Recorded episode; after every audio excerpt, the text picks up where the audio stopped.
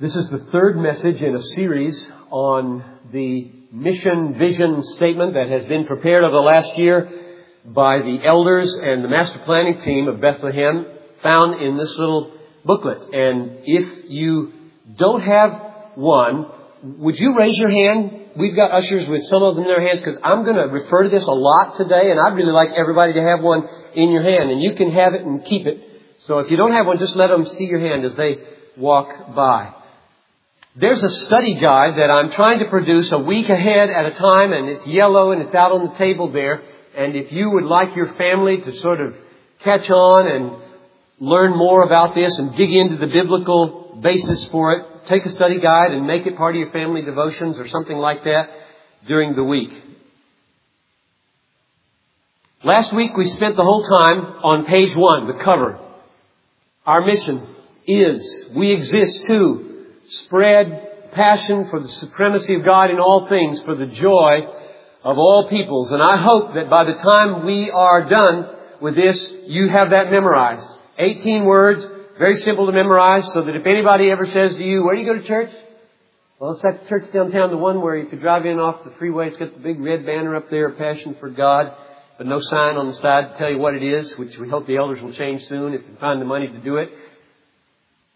That's the church I go to. And if they say next, well, what kind of church is it? Where, what do they uh, believe?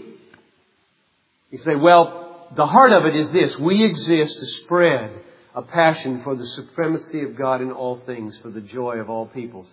And then they'll have all kinds of questions, and then you're into it, and you can unpack what all that means. But that's, that's the front page. That's why we exist. That's the most central way of saying the heartbeat of what makes us tick. Now, just to summarize, the, cen- the center thing here is the supremacy of God and its relationship to joy. What we believe is that God is so supreme, so glorious, so infinitely superior to every other value on the earth that if you know Him and if you have fellowship with Him, that's the only possible source of abiding, solid joy. So He is the foundation of the joy of our lives. And we also believe that the reverse is true. That since His greatness or His supremacy is the foundation of our joy, therefore when our joy is strong, it is a revelation of His greatness.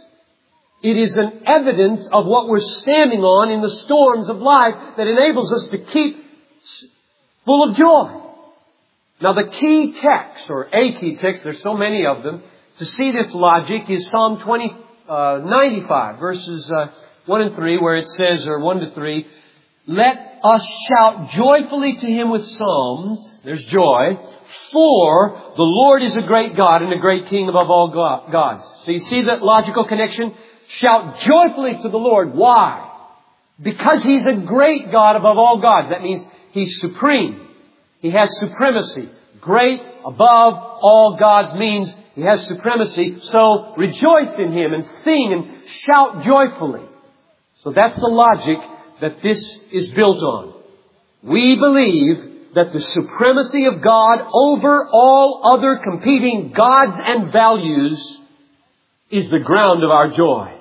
To know that God to fellowship with that God, to be loved by that God, to be taken into His inner circle and made friends, like we were singing about, is joy. And it's a joy that can't be shaken by sickness or by death. Because it's in God who never changes.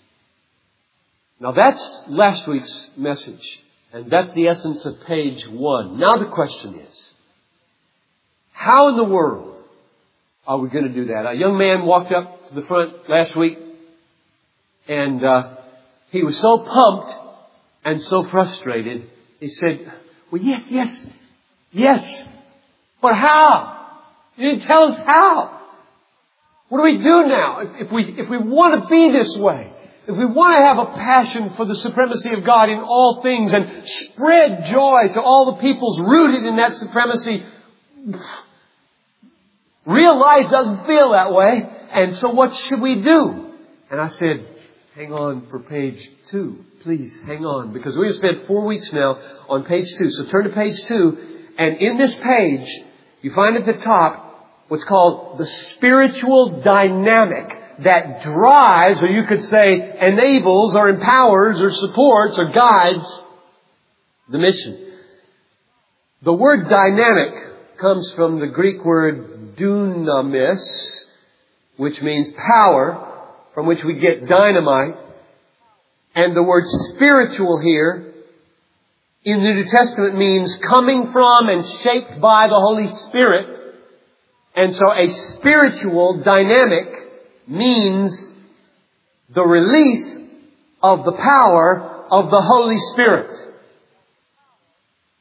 So my answer to the question of how do you do page one is you find a way for the Spirit to be released among you. And the dynamic is the how that happens. The dynamic is the happening of that power through whatever means God has ordained for it to happen. And that's what we're going to spend four weeks on starting today. This page here. Now what I want you to look for, we're going to read it together. This page together out loud. You'll read with me, I hope. As we read, look for four things. I want you to look for four agents of the spiritual dynamic. Four persons who are involved in releasing and applying and appropriating and holding up this power among us so that it happens.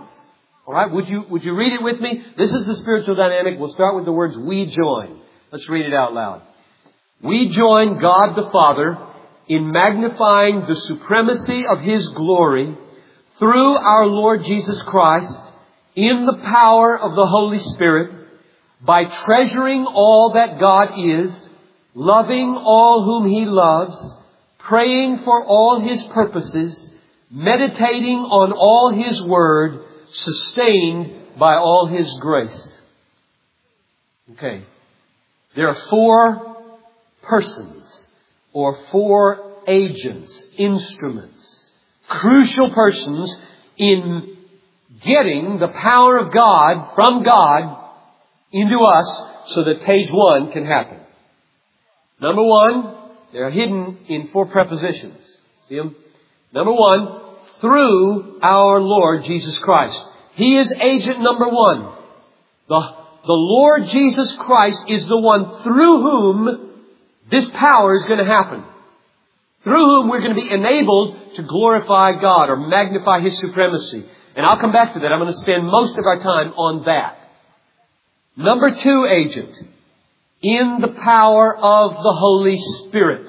So the Holy Spirit is the second person of the Godhead that's involved in enabling us to magnify the supremacy of God's glory. He's the one who applies the power of God to us. The third agent is you.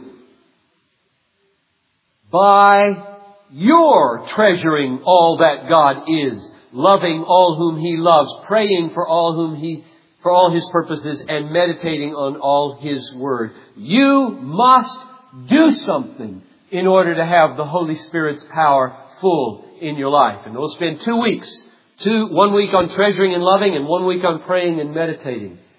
And the last person, sustained by all His grace, that is God the Father, who upholds this whole thing. He's the one who sent the Lord Jesus. He's the one who pours out the Holy Spirit. He's the one who enables you to treasure and love and pray and meditate. So he holds it all up. In fact, if you want to see a kind of sandwich, like images of a sandwich or the top piece is the glory of God, that we join God the Father in magnifying the supremacy of His glory, and the bottom layer is we're sustained by His grace. You could say it's all sustained by His grace and for His glory. By His grace and for His glory. His grace and His glory are the surrounding realities of this spiritual dynamic. So what I want to make real clear as we take just two of these now, through the Lord Jesus Christ and in the power of the Holy Spirit this morning for a few minutes, know that this dynamic is our only hope for doing page one. If we're going to be a people who spread a passion for the supremacy of God in all things, for the joy of all these cities and all the peoples, we must have a dynamic, a spiritual dynamic or a Holy Spirit given and shaped power. That's our only hope. And so we need to unpack it now and see how does it come? How does it come? The first person, the first agent I want to deal with is Jesus. And I want you to feel the force of what it means to say, through our Lord Jesus Christ. Those are not throwaway words, brothers and sisters. I hope at the end of your prayers, when you say, in Jesus' name, amen, that's not a throwaway phrase. I hope that's not a throwaway phrase. We, we stress this in our family because I know in family devotions, especially among kids, it tends to be a throwaway phrase. Jesus' name, amen. And you can't, it sounds like one long word and you can't even tell what is Jesus' name, amen. I said, don't do that, guys. Don't do that, guys. That's the most important part of your prayer. That's the foundation of your prayer. That's the root of your prayer. That's the dynamic of your prayer. That's the only reason God should hear your prayer is that you make it in Jesus' name and not your own name and your own worth and your own value. Only what Jesus did enables your prayer to be heard. Don't throw that phrase away. And when you read the spiritual dynamic, don't throw away through our Lord Jesus Christ. Now let me unpack it for just a moment so that you hear and feel what we mean by that phrase. And I can't say it all. I can only say one thing that we think it means. I think it's the most important thing, but it's not the whole thing. What we mean when we say that we join God the Father in magnifying the supremacy of His glory through our Lord Jesus Christ is this. Nobody could ever glorify God Nobody could ever magnify the supremacy of God's glory if Jesus had not died for our sins. Now why is that? If Jesus Christ our Lord had not come into the world and carried our sins on the cross for us, there is no hope that anybody could ever glorify God by enjoying Him forever. Why?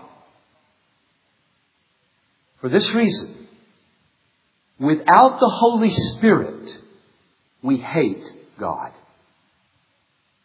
Without the Holy Spirit, we rebel against God. Without the Holy Spirit, we become um, carnally, powerlessly religious to work for God which is rebellion against God. The Holy Spirit is the only reason any of you is in this room this morning. The Holy Spirit is the only reason that any of you is saved and believing this morning. Without the Holy Spirit, there is the mind of the flesh, and it is enslaved to sin, and it is hostile to God, and it cannot do the will of God, Romans 8, 7.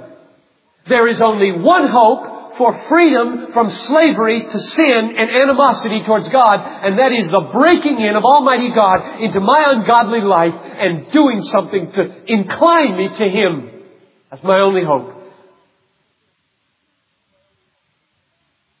And therefore, I could never glorify God I could never delight in God. I could never worship God. I could never magnify God without the Holy Spirit. But know this, a holy God will never pour a holy, Holy Spirit into an unholy John Piper unless my sins are forgiven. And therefore, the outpouring of the Holy Spirit on our lives is absolutely dependent on the bloodshedding of Jesus Christ. Had He not died for my sins, God could not, with righteousness and justice, bless me with an infinitely valuable blessing called the Holy Spirit. You see the connection? Had Christ not removed the curse from me, had He not taken my guilt away, had He not borne my sins, had He not absorbed all the wrath of God into Himself that was aimed at me, there would be only one thing coming upon me, and that is wrath. Only one thing frees Almighty God to pour His Holy Spirit upon me, and that is the blood-shedding death of Jesus Christ. To bear my sins and take away my guilt and absorb all the condemnation of God so that in Him now by faith there is no condemnation to me and God has one will toward me now. One will, not two wills, one will, love. There is only wrath on people outside Christ. And the only hope that they could experience the love of God is that they hide in Jesus. Jesus' death for sin is the only way that a just and holy God can pour the most lavish blessing on people that have trampled His glory in the dirt every day of their lives. There's only one hope that you can be a recipient of the Holy Spirit, and that is the blood of Jesus. It's Our only hope.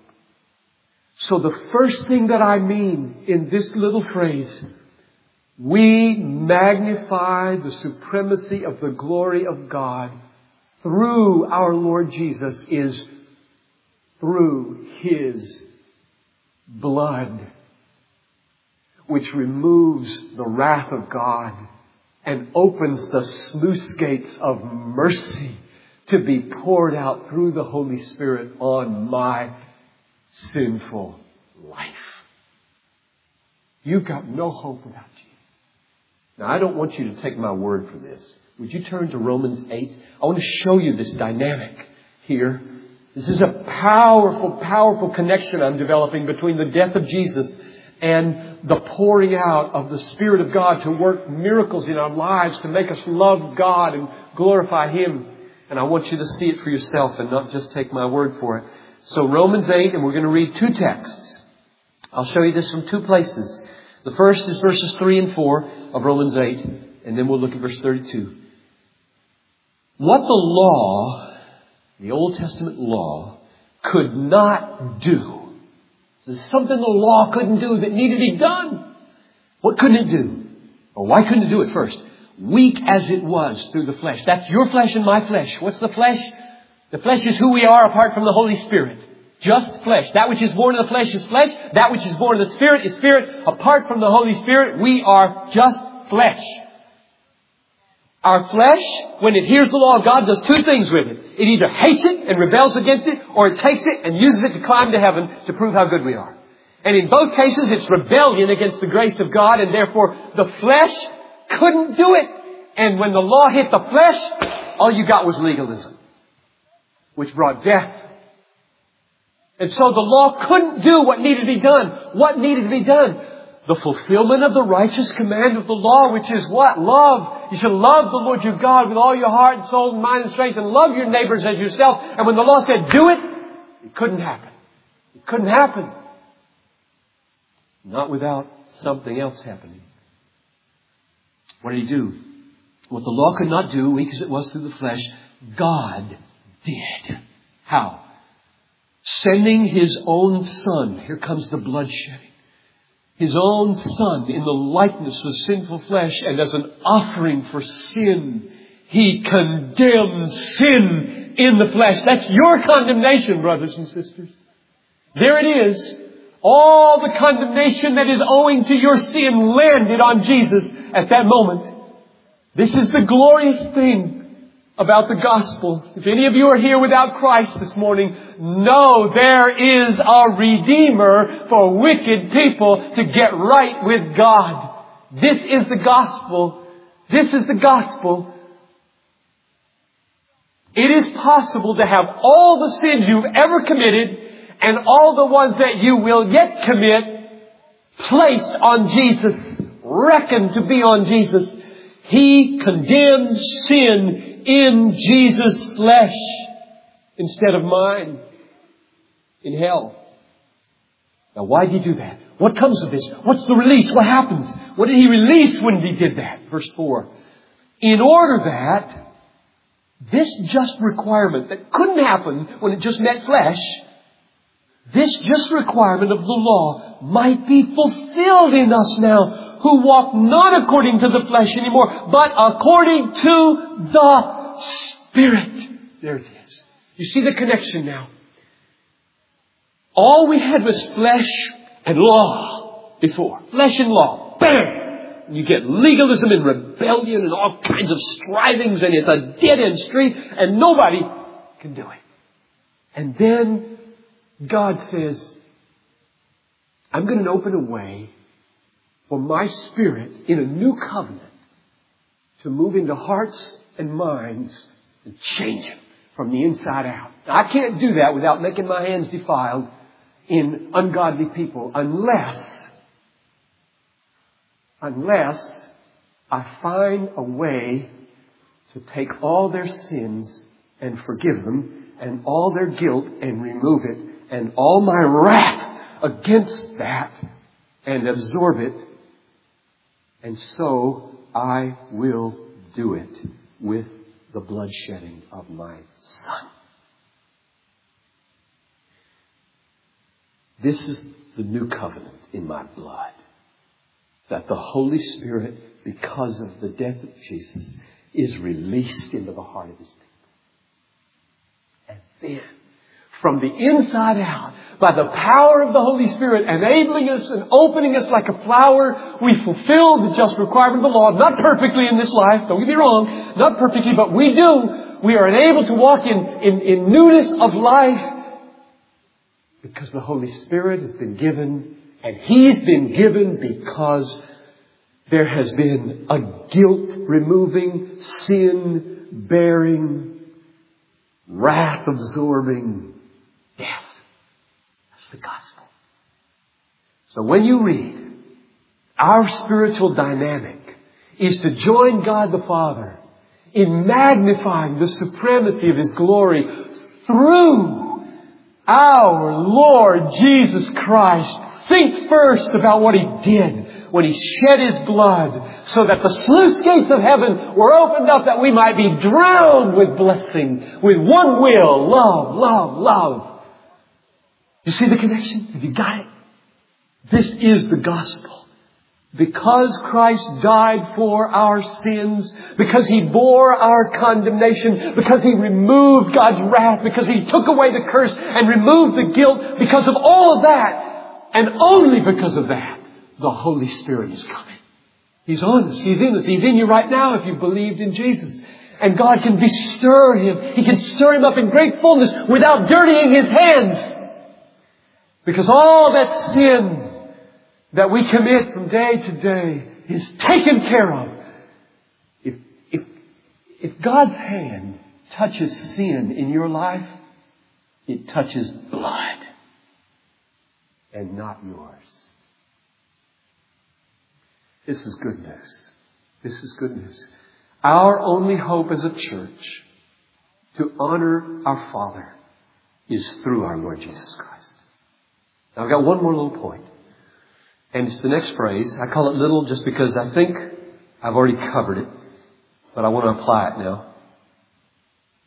We magnify the supremacy of His glory in the power of the Holy Spirit that Jesus bought for us. In the power of the Holy Spirit. And I stopped here and I thought, Lord, what can I say about this? And here's what I believe He led me to do. Look at page three in the booklet. Page three is called Fresh Initiatives. These are the adjustments in our trajectory as a church. These are the newer things. These are the things that are going to feel a little bit like change. How they're going to look, we're not sure yet. People are praying and working on that right now in the different areas. But you know what I found as I meditated on these six fresh initiatives down the right column there? Every one of them as I read it, I thought of a Bible verse that says you can't do that without the Holy Spirit. And I just want to point those verses out to you as we close. I'm going to read the, I'm going to read the, the fresh initiative And then I'm going to direct you to a biblical passage that says no hope without the Spirit. This will never happen without the Holy Spirit. Okay? Number one, the value of relationships. We will take new practical steps to develop an atmosphere where personal, deepening, supportive, faith building, relationships of love. Now that's the key phrase. Relationships of love are highly valued as expressions of our passion for the supremacy of God's love. Now where did that come from? Where does love come from? Now what verse would you think of? Well, I thought of Galatians 5:22. Love or the fruit of the Holy Spirit is love. So the answer, how's number one going to happen?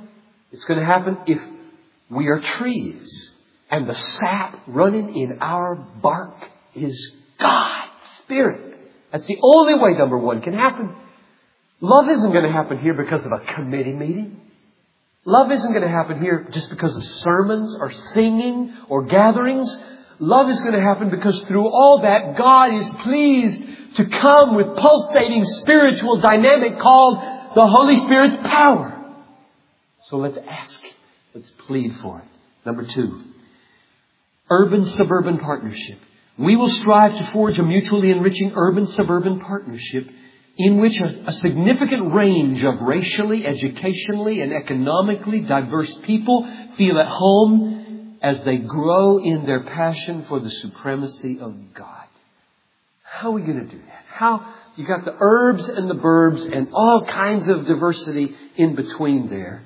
And we're calling for a broader home place for them where they feel at home. Where's that come from? Where's that kind of unity come from? Ephesians 4 3. Be diligent in preserving the unity of the Spirit. There it is. Be diligent in preserving what kind of unity? Human wrought unity? Committee figured out unity? Preached unity? The unity of the Spirit. If the Spirit doesn't come, if He doesn't move in power on us, We'll still have all the antagonisms, all the suspicions, all the accusations that have tended to flow back and forth between the diverse parts of our congregation. We can, we can, we can escape that by the power of the Holy Spirit. And only by that. Number three, interracial reconciliation.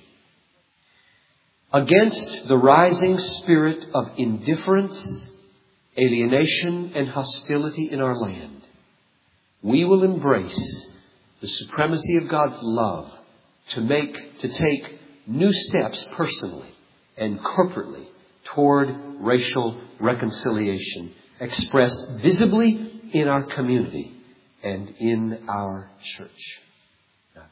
It's really timely. That was written months and months ago. And this week, of all the weeks, of the year when we need to hear that is um, this week. Where's that going to come from? Suppose you believed in that. And you said, yeah, we're be part of that. We're be part of that. It's mainly white church. How can we, how can we do something so that it's more reflective of our community? Or, or how can we create a spirit here so that at least there isn't a, a sense of alienation and a sense of racism? How can we do that? And suppose you, you walked up to a, a black person or a brown person or an Asian person and greeted them and they said, you're a racist community. And then they gave you three or four reasons you hadn't even seen. Where would you get the strength to come back to that with a tender heart again and again and again? Where are you going to get that? Because I know what happens in race, race, racial conversations. You have this big ideal. We're going to walk into this thing. And we're going to do it. We're going to make it happen. And then guts start getting shared. And when guts get shared, it's mean and ugly and things start flying back and forth and real feelings start to emerge for a change. And it doesn't survive. Because not many people are in it for the long haul. We just kind of get a flash in the pan because we hear Martin Luther's dream speech mentioned again and we say, yes! And it lasts for a month or two or three and then the real feelings make it hard. Where are you going to get the strength to come back into the face again and again and say, I'm in your face until we love each other because that's what God calls us to do. That's what God calls us to do. We're going to get that. Ephesians chapter 2, verse 18 is the verse the Lord brought to mind. Paul is addressing ethnic hostilities here.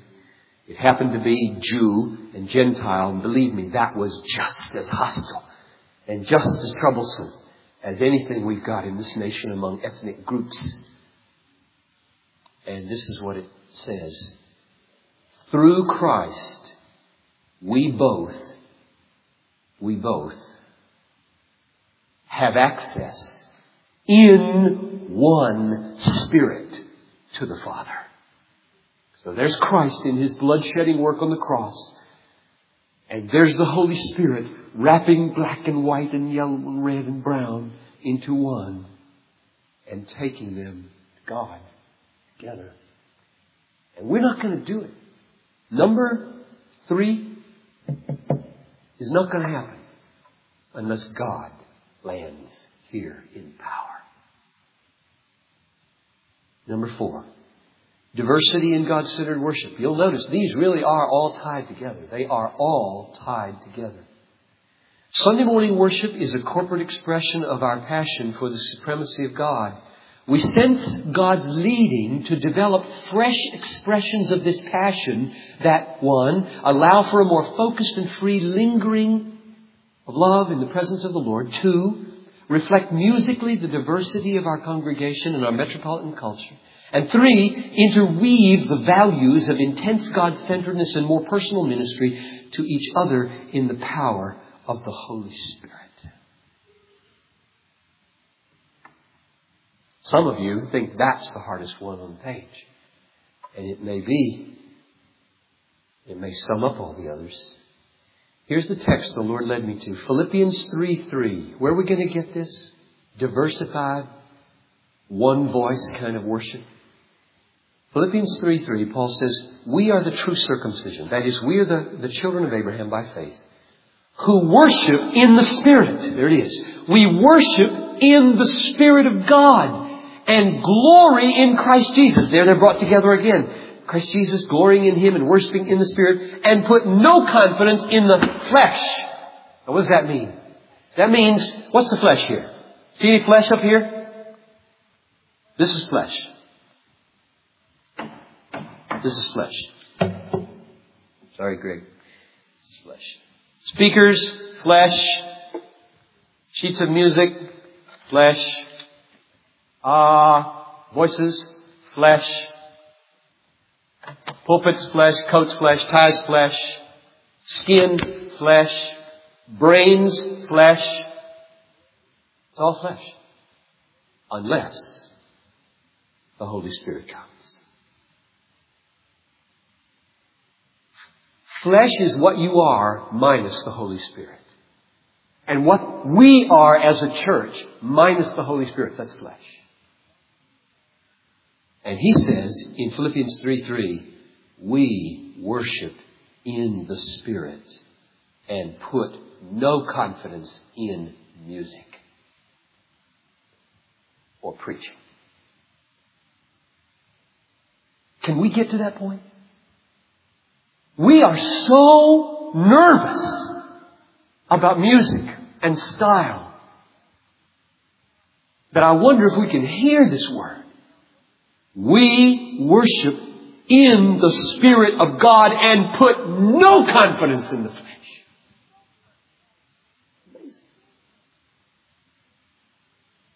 If this church ultimately hangs on my articulation of truth on Sunday morning, or the choir or Greg's putting together some musical things, we are not a Christian church. We must be ultimately reliant upon the Spirit who may be pleased in any given culture at any given time to express himself in certain ways that suit groups of people. But the Spirit is the only hope here. Would you plead with him to come with me? Would you make it your daily bread to cry out to the Holy Spirit that he would be here and work and make worship real? Number five, very quickly.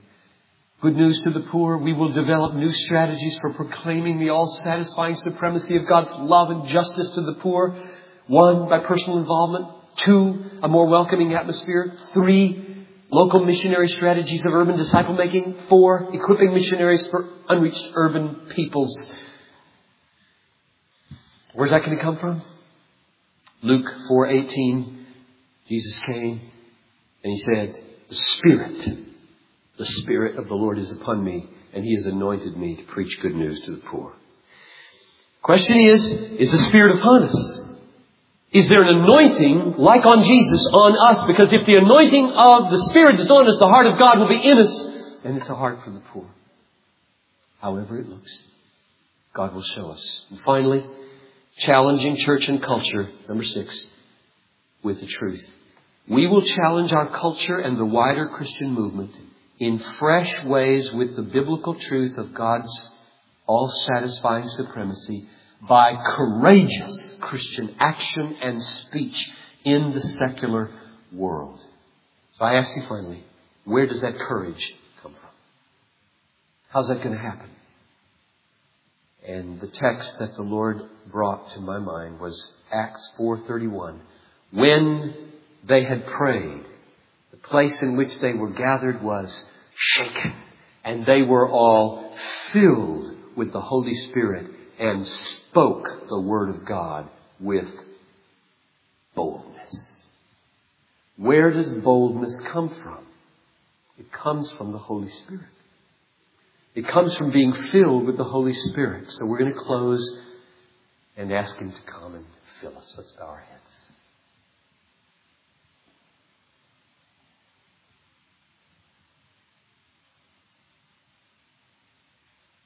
I don't want to keep you longer than the Lord wants you personally to stay. We all are at different places in our lives and in our schedules and in our families and our little children. But I want to ask a, general prayer here now for the Holy Spirit to come and do these things.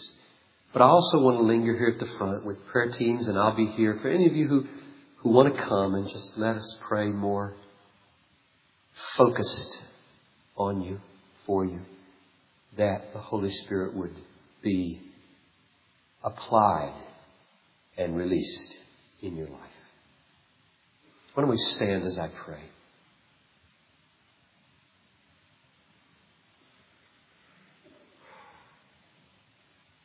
And I think with your eyes closed that um, it might be one way of saying with your whole self, to God the Father that you really mean that you'd like my prayer now to be answered in your life, to just hold your hands out in front of you like you're going to receive a gift.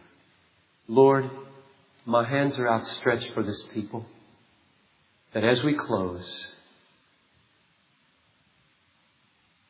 the bloodshedding of Jesus, your Son, would be glorified through the outpouring of the Holy Spirit in His name on your people right now. Would you come?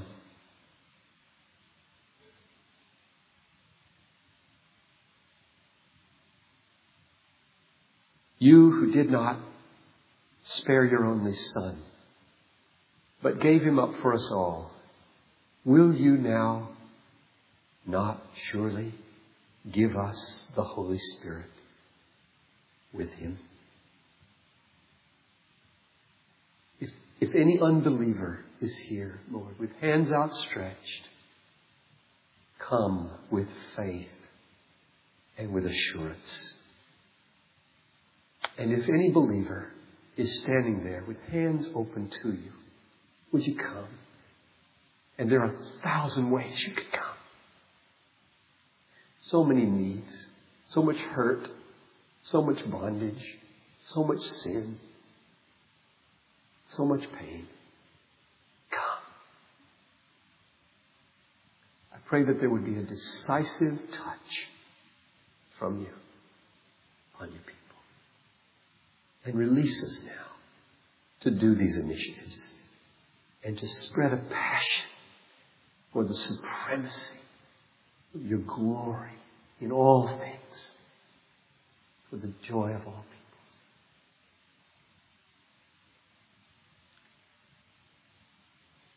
Now the Lord bless you and keep you. The Lord make his face to shine upon you and be gracious to you.